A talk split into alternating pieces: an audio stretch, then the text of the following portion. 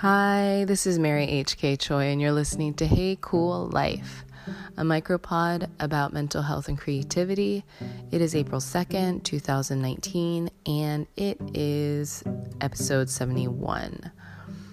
Um, I am in the process of writing acknowledgments for my book. Um, it's something I remember so fondly from my first book and feeling such immense gratitude and privilege and just like overwhelmingly emotional about the pleasure and honor of getting to write acknowledgments. And with my second book, it's really interesting because I'm drawing a complete blank as to what to say.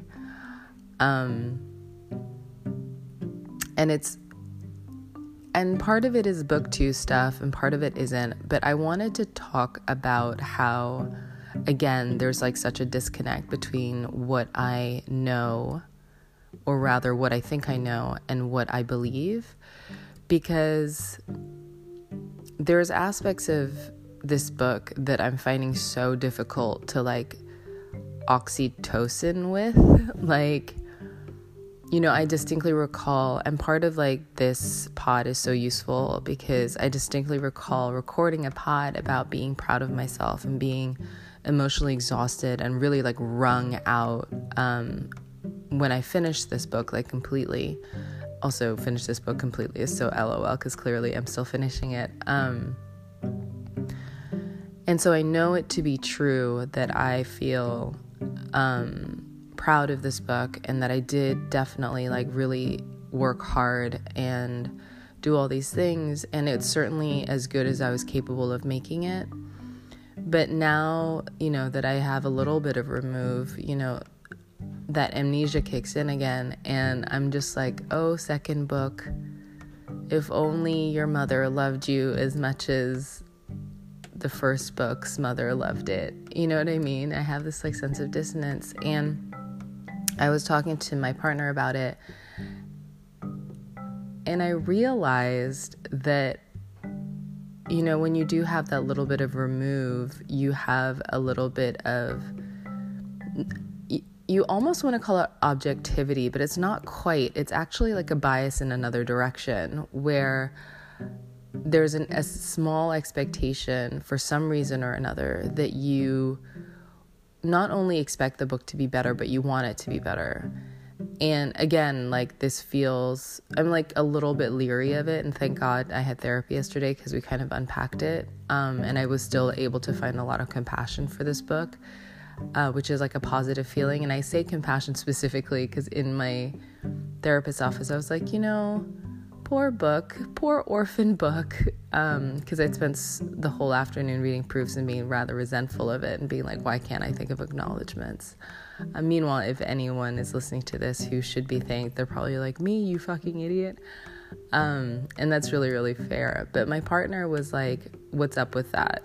Um, just what's going on with this? And I was like, yeah, you know, I wish it were better. I wish it reflected the things that you only know at the end of writing book two. And they were like, sure, but like, I don't think that's actually a thing. And I was like, okay, divulge and, or like, unpack. And yeah, like, what if there's no getting better? Like, I know things and I've shared about how, like, recovery isn't linear and, and like, work isn't linear but the way that I think I still believe that to be linear is that I keep thinking that when you get better at one thing, you get to at least like hold on to it. It goes into your like quiver of arrows, it goes into your war chest, it goes into this place that you keep. And then, like, when you get better at another thing, I always think you can add it to the thing that you're good at or the thing that you have evidence that you were able to accomplish once before. And with emergency contact i know that it's it's like a very flawed book. It feels very much my first book. There's you know like nobody knows kind of where to stand or what to do with their hands. And you know and i've talked about how penny's always eating. And certainly this this continues in um, permanent record my second book. And Penny's always eating because it's like Brad Pitt's character in Ocean's 11. Like I never know what to do with her hands because I'm really bad at like um like humaning, I guess. But I loved Emergency Contact and I still do because it's so likable and it's so sweet and it's so vulnerable and it's really tender. And Permanent Record is I think like a more complicated story and it's very much the story I wanted to tell. But I'm salty that it can't also be sweet, tender, likable, and like lovable, and like, and also be these other things. And I guess that's where I believe that, um, you know, craft isn't linear or like acumen isn't linear, but then I still kind of do because I really do feel like accomplishing something, like writing a story that feels believable, where you love the characters and, you know, leaves you feeling a certain way. I feel like I should be able to have that too while telling a more complicated story, while, you know, having more understanding of like nonverbal communication while having like more things to do with their hands and like more situations to put them in and like different kind of stakes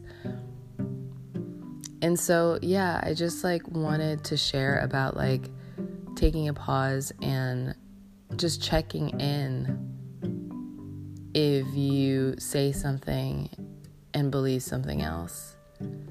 And kind of like gently interrogating whether or not you think that you have this bag of tricks.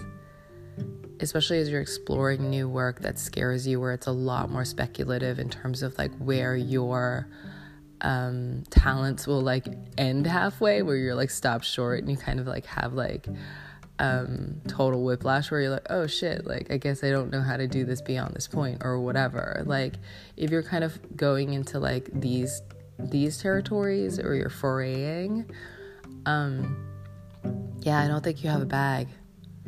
And I don't think you get to hold on to things you know you've done in the past or things you know you're good at and get to use all of them each time so that you can like have more like success or commercial success or like critical success.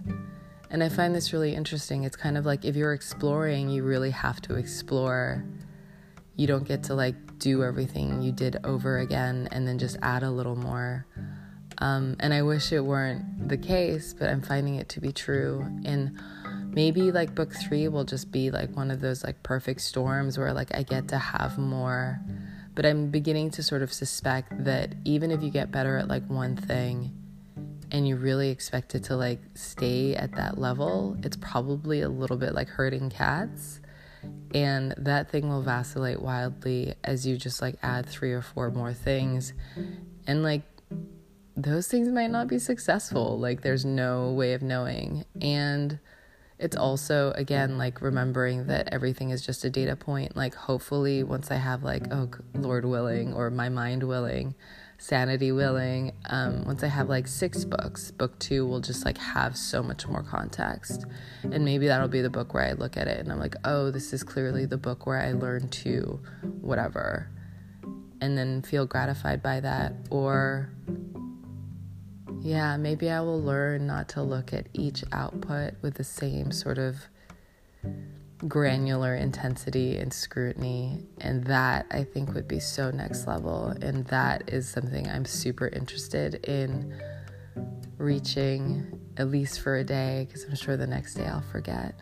But yeah, um, completion does not necessarily um, feature the jubilation and triumph in any sustainable or like consistent way as I have always envisioned it to um, when I'm like future tripping about like winning. But yeah, have a gentle day. Invite so much gentleness around what you expect your like work to be, your talents to be, your moods to even be when you're like doing all this. Um, and thanks for listening.